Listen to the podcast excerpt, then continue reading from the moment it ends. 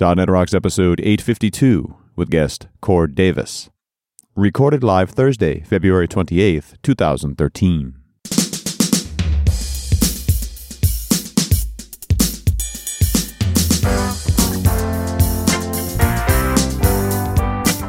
This episode is brought to you by Telerik, offering the best in developer tools and support. And by Franklins.net, makers of GesturePak, a powerful gesture recording and recognition system for Microsoft Kinect for Windows developers. Details at gesturepak.com. And by Diatom, developers of the .NET Rocks mobile app, available now for Windows Phone 7, iPhone, and Android phones. And now, here are Carl and Richard. Thank you very much, and welcome back to .NET Rocks. Carl Franklin and Richard Campbell. How's it going, buddy? I am well, sir. I have decided to read a very current paper on quantum cryptography because my head has not hurt enough lately. I was going to say, you know, uh, of course you have. I, you know, I, I, there are very few scientific papers that I actually step into with trepidation, but let me tell you, this one, right up there.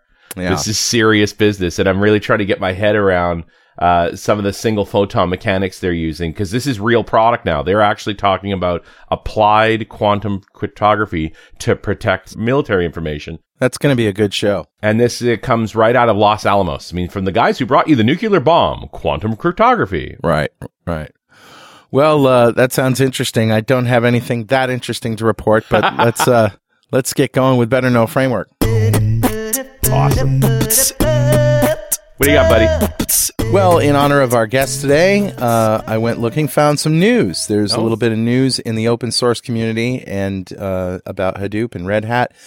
Red Hat um, is teaming with Intel for open source big data innovations. This is their press release at tinyurl.com slash big data red hat. And uh, it's just from the 26th of February. So brand new. Brand new. So they're going to make plugins for uh, Hadoop on Apache and That's all cool. that. Some good stuff there. Yeah, well, it just shows how mainstream Hadoop technology is coming now that everybody's starting to implement it everywhere. Yeah, and that's the point, right? As we speak, news is being made about this. Yeah, you bet. So, uh, who's talking to us, Richard? Well, funny you should bring up the whole Hadoop thing because I grabbed a comment off of show 839. That's the one we did with Ah. Andrew Brust, where we talked about big data. yeah, Although he was very much focused on, you know, the business intelligence side, bringing the tools together. And we did dig into Hadoop fairly heavily. And, uh, Peter Newhook wrote a comment that said, uh, in the show, you talked about running Hadoop on a cluster of user machines. Hadoop suffers from some issues when nodes sporadically go on and offline, but there's been some research in running a map reduce job when nodes come online for only short period of times. It's called Moon Map Reduce on opportunistic environments and was the topic of an academic paper in 2009. Provides the link, which I'll include in the show notes. Uh, with Hadoop running on nearly all Windows machines, there may be an interesting opportunity to use all those unused cycles sitting on users' desks which is a cool idea. I mean, I, I was talking about when we were talking about Hadoop, I was talking about how we were converting load test machines to Hadoop nodes Yeah. for our monthly runs at Strangeloop, which was a very temporary implementation. It would be about a day that we would do that. Yeah. So it wasn't really stuff coming and going. And they weren't, uh, yeah, so they weren't uh, Windows workstations at all. But I appreciate the idea that we could start doing Hadoop in the background of other machines just to expand our web. Although these days with the cloud, it's just so easy. You know, light up the instance, run it, let it go, pay for it. What's the big deal? right. Either way, uh, you know, I don't have to agree with you. I Appreciate your your insight. We'll certainly provide the link to Moon, which is an interesting idea about expanding uh, Hadoop's utilization on opportunistic environments. So a .NET Rocks mug is on its way to you. And if you'd like a .NET Rocks mug, just write a comment on the website at .NETRocks.com. And before we go any further, we need to tell you that Pluralsight provides comprehensive developer training online. They have over 400 hardcore developer training courses authored by MVPs and industry experts, releasing 12 to 15 new courses every month, offering a free 10 day trial for uh, 200 minutes of access to their library. Pluralsight offers a wide range of developer training courses, including coverage of iOS, Java, Android, web development, pretty much anything and everything on the Microsoft stack, including courses on big data by Andrew Brust. Try Pluralsight today. Subscription plans start at just $29 a month. And with that, let me introduce our guest today. Kord Davis is a former principal consultant with Capgemini and has spent nearly 20 years providing business strategy, analysis, and technical consulting to over 100 organizations of all sizes, including Autotask, Microsoft, Intel, Sisters of Mercy Healthcare, Nike, Bonneville Power Administration, Northwest Energy Alliance, Bill Melinda Gates Foundation, Western Digital, Fluke, Merix, Roadway Express, and Gardenburger. Maybe you've heard of a few of them. Integrating a professional background in telecommunications and an academic background in philosophy, he brings passionate curiosity, the rigor of analysis, and a love of how technology can help us do the things we really want to do better, faster, and easier. A formally trained workgroup facilitator, he holds a BA in philosophy from Reed College and professional certifications in communication, systems modeling, and enterprise transformation. Welcome, Kord, and I got to say, you are the first philosophy major we've ever had on this show. you may be the first philosophy major that I've ever met who has a job. Yeah, exactly. I, I, suspect there are more than a few developers out there with uh, backgrounds in, in philosophy. Yeah, philosophy and art history. Yeah, last time mm-hmm. I looked, the only thing you did with a philosophy degree was teach philosophy. Yeah, yeah, yeah. I get that question a lot. Actually, it's uh, it's really the analysis part of it that uh, comes in most handy in technical environments. Oh, definitely, definitely. I can see that a lot. So this is a big data show, but not your typical big data show, right? We're we're sort of talking about the ethics of big data. Yeah, I think um, you know one of the things that um, we had gotten uh, in the in the pre-intro onto discussing was this notion that um, developers really have an opportunity to not only um, engage the business side of operations a little more heavily, but to really bring their knowledge to the table. And it's an opportunity to, you know, sort of explore in technical detail what their data handling practices actually are, so that they can help business uh, folks understand really what um, what the risks are, uh, what the possibilities are, um, what kinds of opportunities there are, um, but also to really inform those value-based and ethical discussions on the on the business side of the house, which is an interesting position for developers to be in because they have that domain knowledge right at their fingertips. Yeah, are, are there issues with big data ethics that that you do not see with non-big data ethics? I mean, do we have ethics around data? But right. uh, is it just more so with big data, or are there specific uh, issues that big data brings?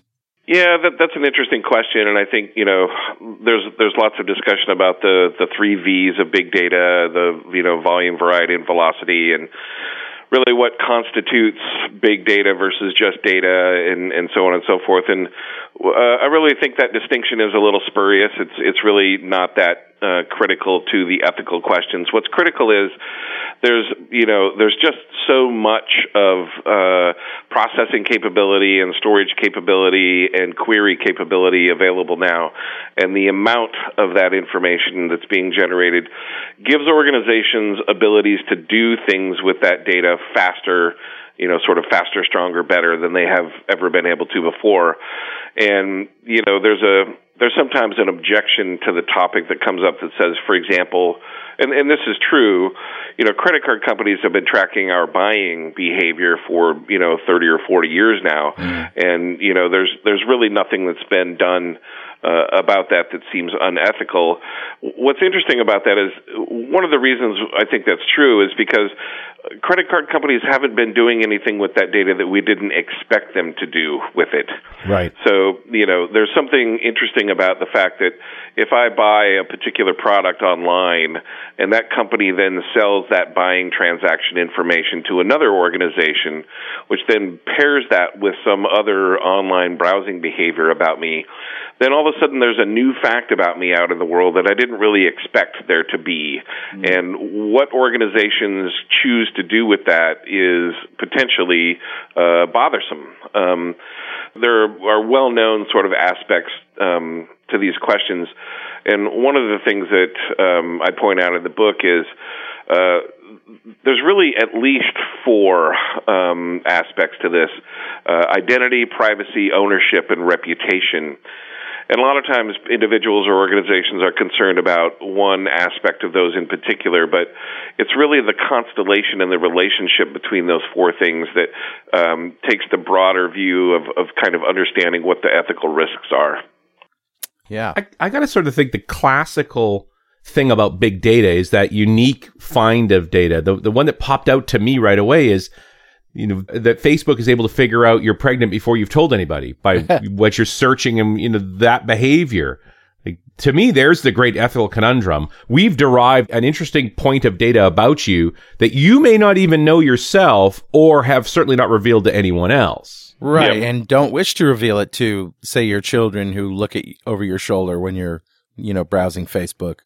Yep, absolutely. Mm. Um, there was, uh, you know, there's the the well-known example that came out of the New York Times about uh, Target's behavioral marketing relative to that exact question. And I read an article recently, you know, a few months ago, about uh, a data aggregation CEO who knows exactly, you know, what's capable and what's possible out there in the world, and said that um, one of the one of the things that his behavior has changed is he now buys all of his fast food using cash because he doesn't want that information to get back to his health insurance company. Sure. And you know, and you know, just the realization that there are now uh, you know entire organizations whose whose whole business model is built around taking disparate sources of data, aggregating them to complete as uh, full and detailed a picture about you as possible, and then turning that around and selling it to different organizations for different purposes. I mean, this is where we get into the real moralistic issue, which is the whole if you're not paying for the product, you are the product. Right, exactly. There's an ethics to that period that just what are what are people doing with your information, you know, when you check that box okay without ever reading that 100 pages. Well, and this is one of the other challenges around that is um and you know, I I firmly think this is an ethical issue there was an article in, I believe, the Atlantic that came out last year from uh, Alexis Madrigal, who referenced some uh, computer science research, I believe, out of Carnegie Mellon. And some uh, computer scientists went out and did some research and uh, came up with a, a number that said if we all actually read all of the terms of service and privacy policies that we encounter in our daily uh, work lives and, and personal lives, it would take an average of 76 working days a year wow. in order to in order to read all of them, which makes you wonder if we actually all stopped to read and understand all of those, the impact on American productivity would be large enough that I believe that you know many many corporations would make them much simpler to actually uh, understand. Have you seen the Scroogled video? No, I don't think I have. So this is a viral video that actually Microsoft put out, which is very unlike Microsoft. But uh, if you go to scroogled.com, uh, S C R O O G L E D.com, they, uh, it's a campaign for Microsoft to push Outlook.com. But oh, yeah. basically, they're, they're saying, uh, right here on the website, Google goes through every Gmail that's sent or received looking for keywords so that they can target Gmail users with paid ads. Yep. And there's no way to opt out of this invasion of your privacy.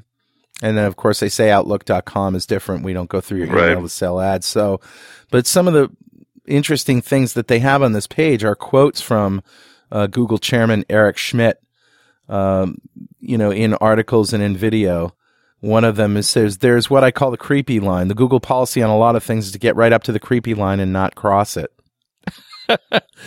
so there, there it is, right there. The ethics of big data, you know, played out in in a website today. I mean, this is that that's exactly what we're talking about. Yeah, absolutely. The um, the entire impetus for the book uh, came about in through my consulting practice with organizations that were beginning to use big data, and this scenario played itself out over and over again. Um, there would be a technologist of some sort, a, DBA or a developer or uh, uh, you know some kind of architect who would be in the room with some product uh, managers or some product marketing folks, and and the technologist would say, "Hey, by the way, we can do this kind of thing now with our data because we have the capability." Um, you know, through Hadoop and MapReduce and, you know, all sorts of data aggregation tools and uh, so on and so forth. And you know, this is pretty cool. And one of the product marketing people would say, that's awesome. Our customers are going to love that. And another product marketing person would say, yeah, but that's kind of creepy, isn't it? And the first product marketing person would go, well, no, it's not. It's awesome. And the second person would say, yeah, it's creepy. And they would go back and forth and back and forth. And what I realized seeing that play out over and over again is that in the absence of a common vocabulary of what uh, ethical and value oriented behavior is in the context of big data, everybody reverts to their own moral code. And the reality is that's a great place to start because that's all we have really, right? Um, I value things and you value things, and what we need to understand is what we value together in this particular um, realm or, or environment, and we don't have that yet. And one of the interesting things about uh, the relationship between ethics and compliance is uh, legal compliance statutes are, you know, written and expressed through legislation. And as we all know, legislation falls far behind the pace of, you know, innovation and technology. So big data technology has advanced so far that we can now do things. For example, it's perfectly legal for Target to be able to look at the information that they have about your historical buying behavior and determine whether or not you're pregnant and therefore send out, you know, specific targeted messaging to you about specific products. Uh, and so while it's while it's quite legal, it's a little creepy because that's information that you know is typically deemed uh, particularly private by you. So these questions are being raised every day in you know normal mainstream businesses, and yeah. I mean, some people might say, "What's the big deal anyway?" That Target knows I'm pregnant and that they that I get an ad, you know, and as long as they they're discreet about it and they don't, you know, put it up on billboards, you know, that so and so has this, you know, medical condition or whatever. Right. What is the danger that, you know, the line that is crossed, that creepy line? What is that creepy line? And what, what kinds of things, you know, if there were no legislation or if there were no ethics involved, right. would we wake up one day to find ourselves, uh, uh, witnessing? Right. I think that's a great question, and it's one that, um, in the book, I go to great pains not to answer for you as an individual because I don't know what your values are. Um, but I do have an anecdote which I think illustrates the range of possibilities, and uh, it goes something like this. So it's it's an undisputed fact now that Facebook owns the largest database of human behavior in the history of mankind. Mm. They just know lots and lots of facts about lots and lots of people, and uh, so what I ask people to do is imagine a spectrum from good to evil with Hitler on one end and Mother Teresa on the other. and I, I don't, I don't, and then, and then what I say is, on that spectrum, imagine what any individual might do if they had access to that information. Now, I don't know the answer to that, but I do think that we ought to be talking about it a lot more than we are. Yeah, I agree. I agree. And I mean, you've obviously thought of some of the scenarios. I mean, uh, the big problem, I think, is when uh, the information is used for nefarious purposes. Um, yeah, I think. Yeah, I, but, but, on the other hand, like you know, people are afraid of uh, this. We're a little overboard here in, in America, I think, because people are afraid, you know, that their their children are at risk if they put you know, uh, having on vacation at such and such a camp or whatever, or, right. you know, or mom and dad aren't home and somebody's going to come in to the house because they know mom and dad aren't home. Right. But I think it was you, Richard, that told me there's been no case of that happening.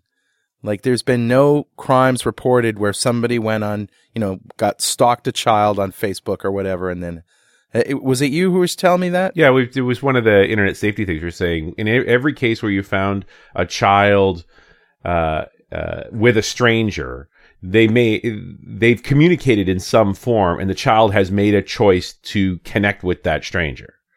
It's not been a blind stalk where the child had no idea that person was out there. They appeared out of nowhere. You know, there was a communication path, and there was a poor decision made by the child. And at that point, you realize, well, the internet's nothing new. Then they've been making poor decisions like that a long for a long time. Right.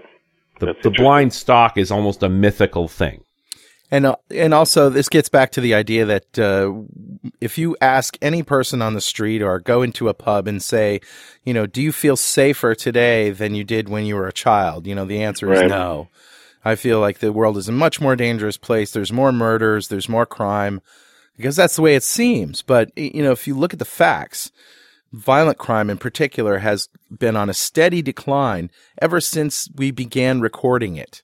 In Right. the, you know, in the in the dark ages. I have no idea when it started, but since it's been recorded, uh, it's been on a steady decrease. And it seems that with the advent of information technology, starting with Gutenberg, that uh, you know, the more people know about these things, the the less there is of it.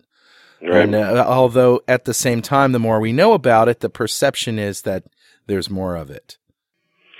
Yeah, that's interesting, and, and and I think that's generally true. The dark corner, the unknown, unknown in in big data ethics, I think, is again around this question of um, sort of unintended usages. Um, the idea being, you know, uh, you know, I think the the buying fast food with cash example is is a good one. You know, there are already health um, in, health and insurance companies that are uh, buying aggregated data from other organizations that um, help them set their actuarial tables, which influences you know how much you pay for car insurance and health insurance and life insurance. Um, and you know, it's not necessarily the case that uh, those things shouldn't be uh, sort of contributing information to that, uh, but it's not that we expected it to be, and we might behave differently if we knew um, kind of what the what the outcome of that particular knowledge or, or information was going to be. Well, one could argue then that buying fast food for cash represents insurance fraud. yeah, interesting. Yeah, I suppose you're right. You know, Um, there's an interesting uh, fact about uh, Progressive, the car insurance company. Um, they will provide you with a discount if you attach a monitoring device to your car. And and I don't know the details about this, but one of my understanding is that one of the guidelines or rules which has a large impact on the uh, rate that you pay uh, or the discount that you get on your rate is uh, what hours of the day that you drive. So if you Right. drive between the hours of 11 p.m. and 6 a.m. at night, which is uh, apparently riskier than than other times, um, that will significantly reduce the discount that you get. Wow. Well, and it makes a lot of sense. I mean, the, you, in the end, actuarial tables are about looking at what behaviors increase risk, and if you don't have those behaviors, uh, you should be paying less for your insurance. You are a lower risk. Right. It's so funny Right. because there are two ways that you can, you know, like Mother Teresa and Hitler and, and everything in between. But it it could, it could totally make for a, a better world because on, you know, if it's used for the powers of good, you have people behaving better because they know that uh, they're being watched, so to speak. Well, this, you know what this is? This is the Russian dash cam thing. Yeah, you're right. right? Yeah. So the other side of this is you stop paying cash for your junk food and you stop buying junk food, Right. Right. which was actually the goal, really. Yeah. Right? Is you know, the whole thing with the Russian dash cam is once people know they're on camera, they behave better. But is it is that a good thing though? I mean, it's a good thing because you know you're raising the behave the good behavior level of the average citizen. But is that a really a good thing? I don't know. Certainly presses against the a- aspects of privacy. Uh, certainly does. Yeah, yeah, yeah. And you know, in an increasingly online world, I mean, Google Glass, right? And later this year, there's going to be thousands of people walking around with Google Glass glasses and potentially recording you, you know, and maybe streaming that video somewhere else or maybe to YouTube or whatever without you know you'll you you'll see that they turned their recorder on but still you have to be prepared for that all the time it's going to be increasingly difficult to be a ted kaczynski later this year i think right. Maybe that's You know- your next book, Kord, The Ethics of Google Glass. if you want to Yeah. live off the grid you know and be off the grid you basically have to completely drop out of a technological society This portion of .NET Rocks is brought to you by our good friends at Telerik, makers of Telerik Reporting. Every business app comes with a requirement for visualizing data, but why bury yourself in coding endless charts and grids when you can add interactive data visualizations quickly and codelessly? And what if you have to export and print these visualizations? There's no need to code all this. Try Telerik Reporting, the powerful ad hoc reporting solution for your web, desktop, and cloud applications. It's the easy way to create stylish, interactive .NET reports in a fraction of the time. It supports relational and cube data sources, report embedding, and exporting to PDF, HTML, Excel, and Word, all in a single seamless package. Visit Telerik.com slash reports to download your free trial copy. Telerik Reporting. It's fast, easy, and interactive. From my perspective, I think one of the, one of those aspects of big data ethics is going to drive a lot of that um, formalization of the legislation, and that's data ownership. So the question is, um, who actually owns that data? Speaking of, you know, uh, you being the product, um, we actually give away our ownership rights in many terms of service and privacy policies for a lot of the online SaaS and, and other web applications that we use. And um, there's been some interesting um, legal challenges in the last year or so that have come up. Um, one is the Sierra Club is actually suing Orange County in Southern California to provide access to uh, government um, uh, GIS data and the idea is that because that information was developed using taxpayer dollars, it should be available and accessible to all taxpayers. And sure. Orange Orange County was not making that so. And in fact, they were charging a very large fee and um, making it only available, I believe, to um, certain investment uh, organizations or, or real estate developers. And so uh, the Sierra Club took them to court and said, "Hey, this is you know this is public data, and therefore we should have access to it as members of the public.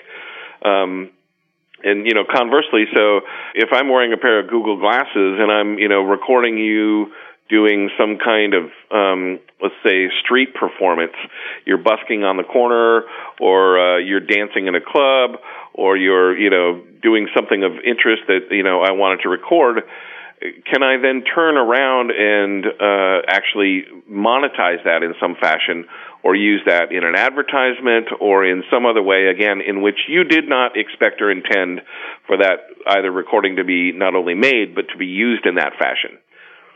Right. Hey, Richard, you know what time it is? Ah, oh, it must be that happy time again. That's right. It's time to give away a Telerik DevCraft Complete Collection to a lucky member of the .NET Rocks fan club. And today's winner is Frank Eckert. Ah, congratulations, Frank. Congratulations Golf indeed. clap for you. Golf clap. And uh, Frank wins the Telerik DevCraft Complete Collection. That's everything that Telerik does in one box. It's good stuff. It's a $2,000 nice. value. If you don't know what we're talking about, we're talking about the fan club. Go to .netrocks.com and click on the big Get Free Stuff button uh, answer a few questions and join the join the fan club. We have thousands of members, and every show we give something away. And every December we give away five grand worth of technology. Uh, last year, Rob Corbett got a beautiful machine, developer machine, specked out by Richard and built by a local guy, a local company. And uh, we like to ask our guests if you had five thousand dollars, Kord, to spend on technology today, what would you Ooh. buy? Ooh, I would buy a much bigger monitor. I know that. what is it about geeks that won't buy themselves a big monitor? Like they'll buy a big machine before a big monitor. Yeah, it's a good, it's a great question. I mean, you know, I, I have a I have a pretty solid 22 inch widescreen, but um, you know, I would love to have a two or three foot, you know, high res. Is it the wife acceptance factor? Like you come home with a bigger monitor, you say, "I need a bigger screen," and it's kind of like a luxury. Yeah, you know? it could be. It's you know, it, it, the the challenge for me, of course, and and I know every geek out there has this, is like it's actually a useful tool. Like there's some benefit to it, but it feels like such an indulgence that sometimes I right. just can't justify the expense. Yeah. Well, I've certainly come to believe that more monitors better. Like in terms of productivity, the more screen space you have, the more you can work on. Although oh, yeah, Windows 8 yeah. really fights against that. I don't know. I love Windows 8 on multiple monitors. You are. I just stay in the desktop mode. All right. I, I, want to jump back to uh, before the the prize draw there, Kord, because you were talking about the whole photography thing, especially like with the Google glasses. Yeah. Uh, because there's a whole set of laws around public photography. If you are out in public, you can be photographed. That's right. Right. Right.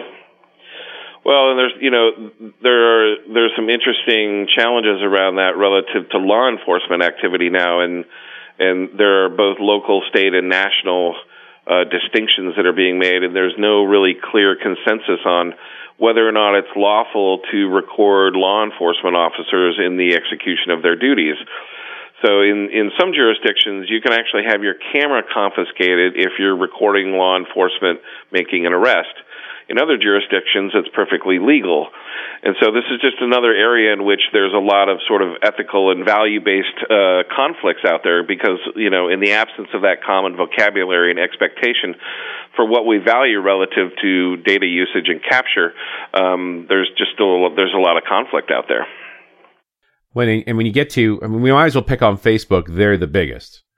Sure. You sign on to Facebook, you have this agreement that basically they have a right to do whatever they want with what you put on Facebook. That's pretty much the agreement. Yep. Which is which if you consider Facebook a public place, which essentially it is, doesn't seem all that outrageous. I'm with you that I think the legislators are approaching a point where they're going to start saying there are requirements for folks putting out these agreements to say you have to make it very clear to someone what the ownership of content is and so Right. forth. Right. Uh, and I think the bigger issue I have with Facebook is I is this whole sense that you delete your account, nothing's actually deleted. Your Oh, stuff never right. goes away. That's right. Right. There was an interesting story about that. Uh, came out a few months back, at maybe maybe six months or so. Um, so as as people are probably generally aware, um, privacy laws in the European Union are much more strict than they are in the U.S.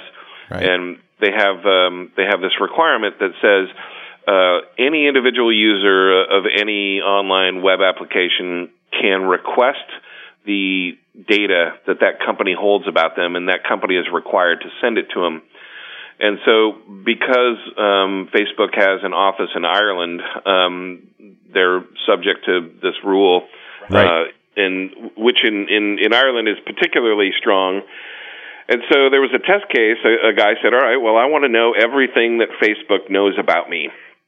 And not not only did it take them several months to comply with the request, but it ended up being something like 2,100 pages long Nice. of information.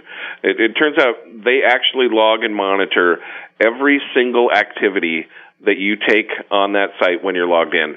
And that so every every keystroke, every mouse click, every page turn, every uh, you know image viewed, all of that information is is logged and monitored.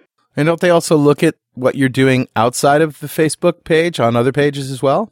There are there are many there are many tie-ins to that. Um, Facebook has agreements with with lots of other behavioral and, and online targeted marketing organizations that if you are logged into Facebook, um, they can actually track your online browsing behavior across many many many large uh, and well-known mainstream websites.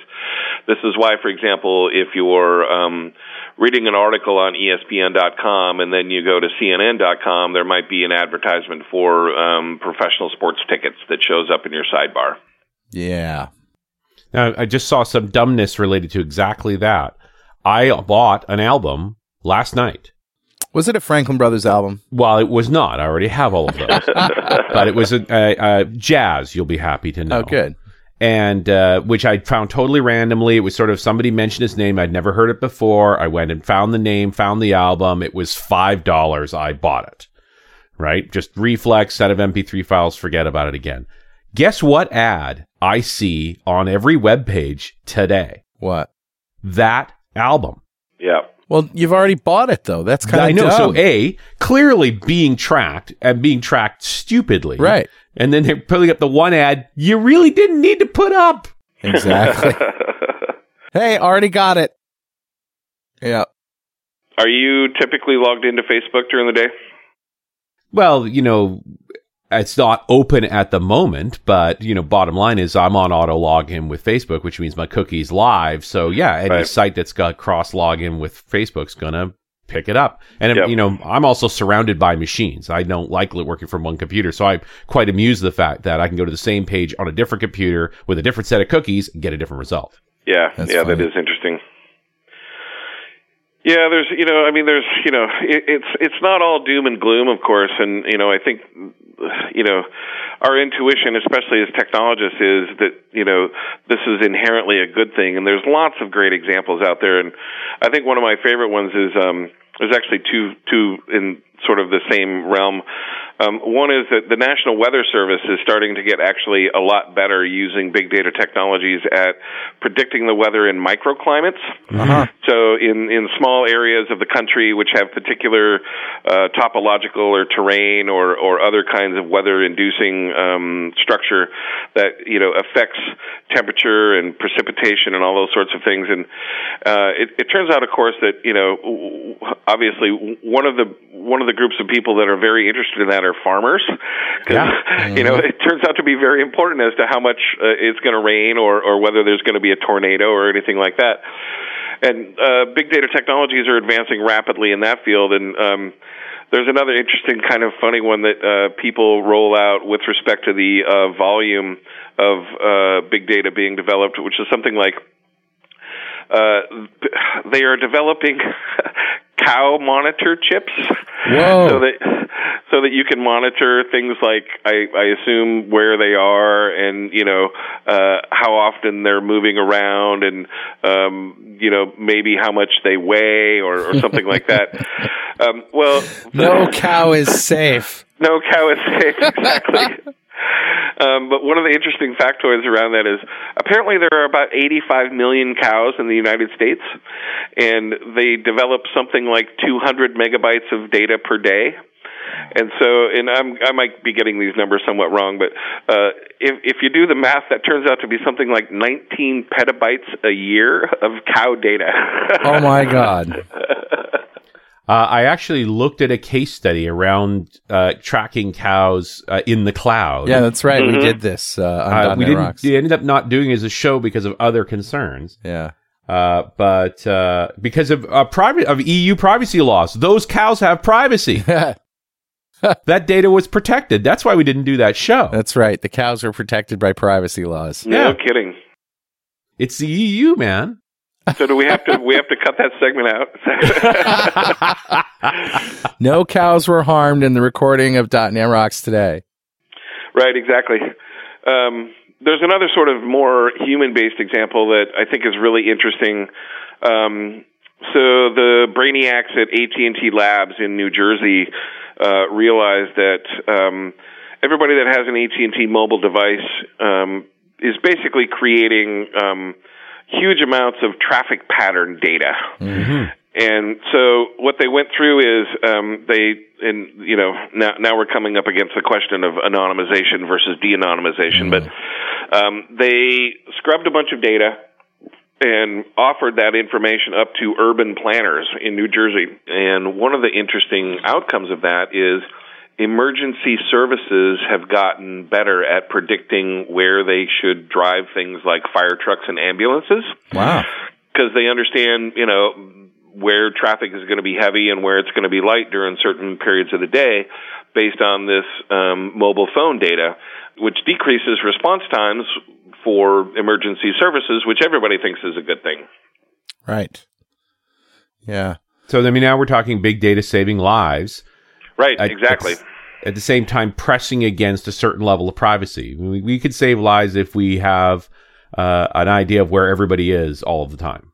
and of course, you know the the privacy and identity question there is is pressing. I mean, I think many folks are aware of the Netflix Prize example, where uh, folks were able to actually identify specific individuals through a supposedly anonymized data set. Um, and there's been, oh, I would need to look up this resource, but um, there's been some actually uh, fairly detailed mathematical analysis that says there are really only if you can capture three pieces of information um, through any variety of data sets and correlate them together, you can identify a specific individual, and those are gender, birth date, and zip code. So if you can if you can find the gender, birth date, and zip code of any particular individual, you will know who they are. Wow. Huh. which is a little frightening. That's sufficient uniqueness at the 6 billion or 7 billion population level. Yeah, exactly. So it seems to me where we're headed here is a discussion about legislation. I think that's a really good point. Um, one of the things that I talk about quite a bit is is the need for legislation to sort of catch up to the pace of technology. And the thing that's going to really motivate and drive that is conversation and discussion. And so the whole impetus for the book is really to say, again, hey, you know, I don't know the answers to all of these things. I don't know what you value. I don't know, you know, in some cases what I'm going to value. I think, right. um, you know, I'm going to need to make a decision based on uh, advances in technology and, and changes in usage patterns, and you know, I, I need to make a decision on a case by case basis as well as uh, so does everybody else. But the thing is, we don't have a mechanism yet for talking about that, and that's the thing that I'm really interested in in creating a, a, a motivation around. The concern here's got to be if we have a, a, Pearl Harbor type event around big data uh, release, we'll yep. end up with reactionary legislation that is harmful. Mm. Yep, exactly. Yeah. So it's just so difficult to consider all of this stuff when there's no laws on the books. And you're, we're essentially at the mercy of the ethics of the owners of said big data to use it to, you know, morally. Yeah, I mean, at this point, it's really the wild, wild west out there, and you know, much like the robber barons of the you know early 19th century, like organizations that I mean, there are actually again, entire organizations whose business model is around creating open data markets. Right. So they're, you know, they're capturing data and they're selling that on the open market to the highest bidder. Yeah. Hmm. Interesting. That anonymization of acquisition makes it even more difficult to uh, to be ethical with. You know, at least Facebook's being pretty ethical because they are under heavy scrutiny. We know where it's come from. We know where we've put it. Uh, we may not understand the extent of it, but it certainly, you know, puts them in a certain position. Yeah. Uh, it's soon as you, as soon as you've acquired it and nobody knows you've acquired it, that I think this stuff's going to be badly used. Well, and I, you know, I think there's an interesting argument to be made. I saw recently, um, you know, just a, a couple of weeks or a month or two ago, um, you know, uh, Congress um, extended uh, FISA, which allows them to look at your email without a warrant. And what's interesting about that is that basically was passed by Congress with very little mention or very little uproar in the public sphere. But when Facebook changes their privacy policy, yeah. that makes front, front page news in the New York Times. And, you know, what's mm. interesting to me about that is just the sort of um, general lack of awareness in the sort of, I'll say, non technical public uh, about what's happening relative to their information out in the world. I mean, the you know the government can literally look at your email without a warrant. Um, and you know the question there, I think, is one of you know what is your legal expectation of privacy in that regard? And again, there's no real clear answer to that. Yeah, well, it's certainly not my main. It's it's something I talk about when I do internet safety talks. It's just say, hey, the reality of of email is it's not private at all. Don't yeah. don't fool yourself for a second. But most people yep. just don't get that because it's called email. They look at it as mail right. wrapped right. in an envelope. You know, right.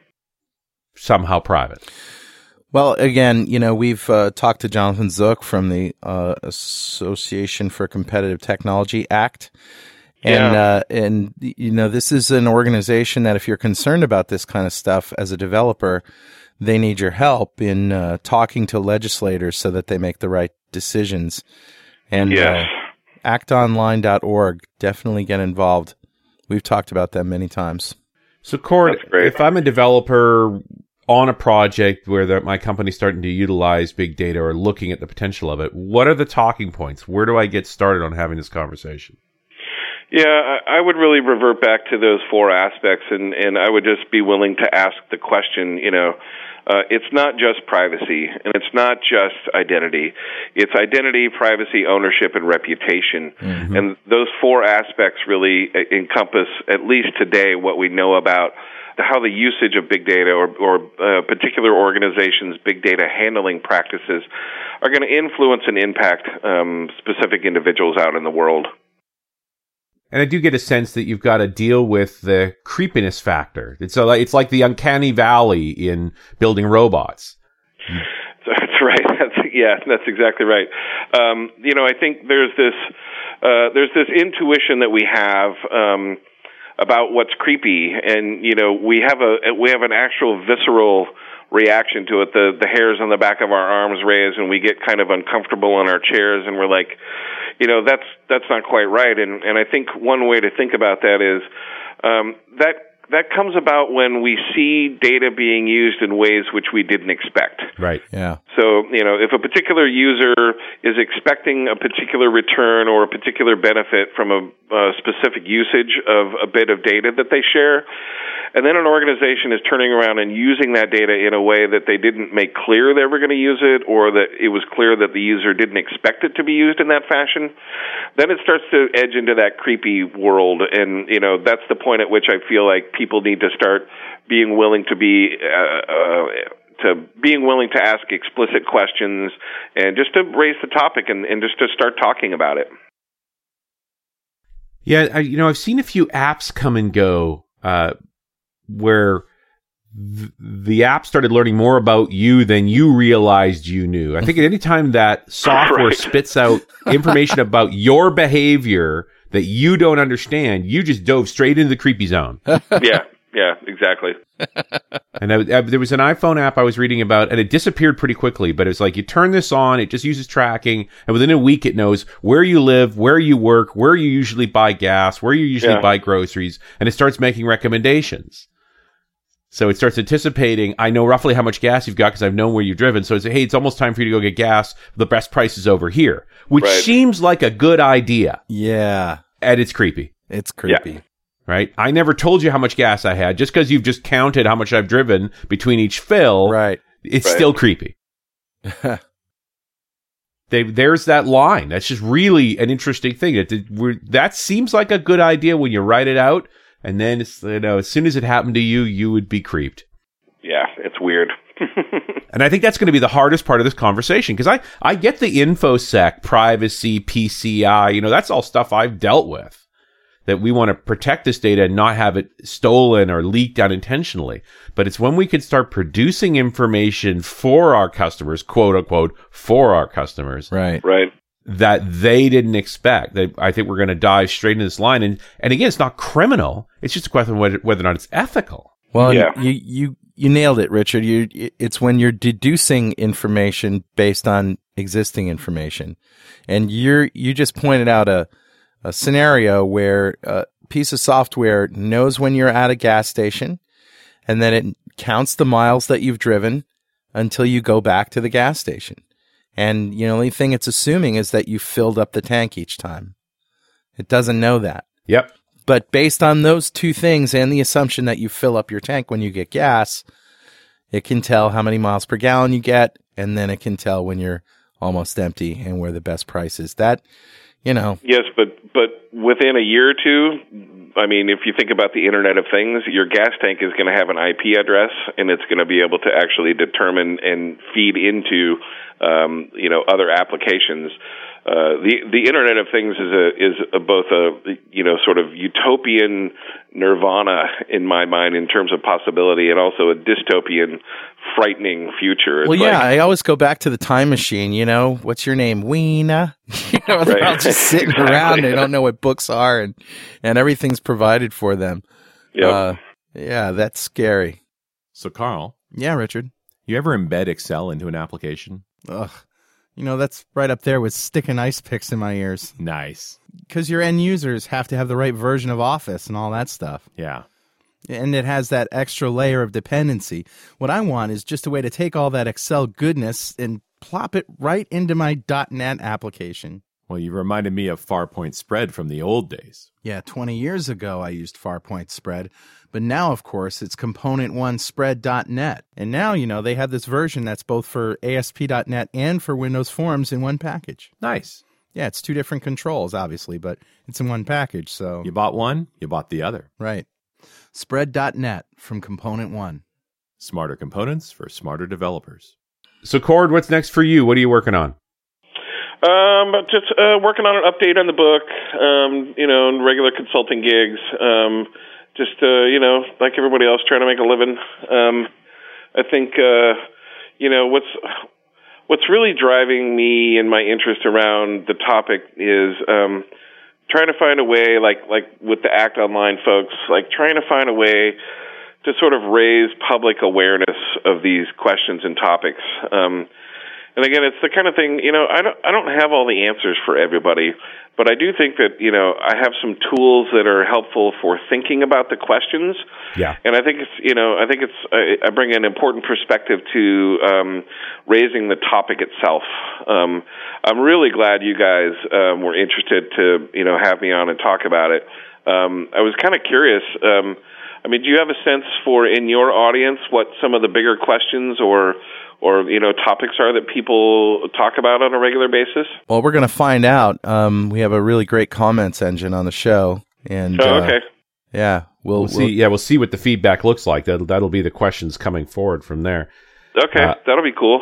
I do think we, we as technologists tend to be too enamored of the technology and, and sometimes don't think of the consequences. I don't want to Yeah. compare this to to Fermi and Teller and the nuclear bomb, but you know the bottom line is we we're going to end up building things here that have unintended consequences. Yeah, yeah, absolutely. And I also I really buy into your core thought that legislation is coming. it's so- got to. Yeah, let us not go down the path of, of doing whatever we want with this and be on the wrong side of that legislation. We should be anticipating to some degree and uh, and be prepared for when it comes down. We we know what to do and how to react.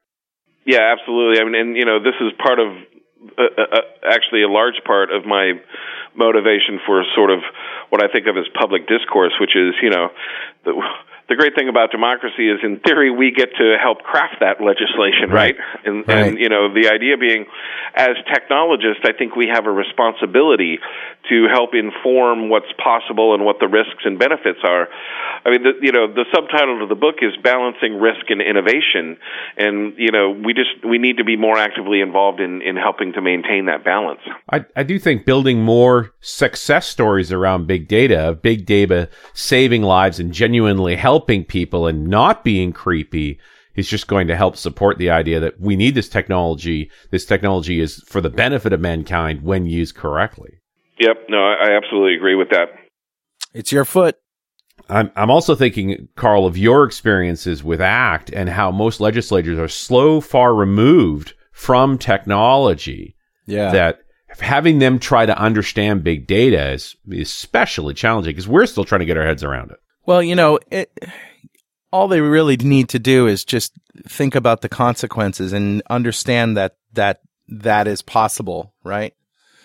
So uh, I don't think they need to understand the technology of it, but they do need to understand the possibilities of you know what uh, what can happen to a society if if these companies are allowed to just do whatever they want with this data. So I, I definitely, again, encourage people to, the call to action here is to go to actonline.org, sign up, call up Jonathan, call up those guys, ask them, uh, you know, how they can utilize you as a technologist because you understand the technology. If you have any communication skills whatsoever, they can actually educate you and put you in front of senators and congressmen and legislators and, uh, and, you know, add your voice because every voice counts. And I just bought uh, the Kindle version of Ethics of Big Data online for 10 bucks. Sounds like it's going to be a worthwhile read. Awesome. Hey, thanks very much. It's been a great show, Kord. Well, I appreciate you guys having me, and uh, I look forward to seeing what the comments are on the site. I'm very, I'm very curious to see what um, people think and, and what kinds of questions are having these days. Awesome. We'll see you again on .NET Rocks. Thanks for listening.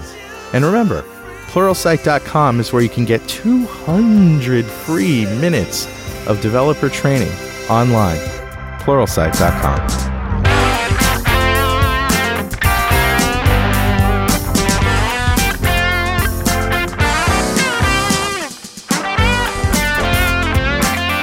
.NET Rocks is recorded and produced by Pwop Productions. providing professional audio, audio mastering, video, post production, and podcasting services. Online at www.pwop.com. .NET Rocks is a production of Franklin's Net, training developers to work smarter and offering custom on-site classes in Microsoft development technology with expert developers. Online at www.franklins.net. For more .NET Rocks episodes and to subscribe to the podcast feeds, go to our website at www.dotnetrocks.com. Transmit a band by the FCC. Yes, I'm a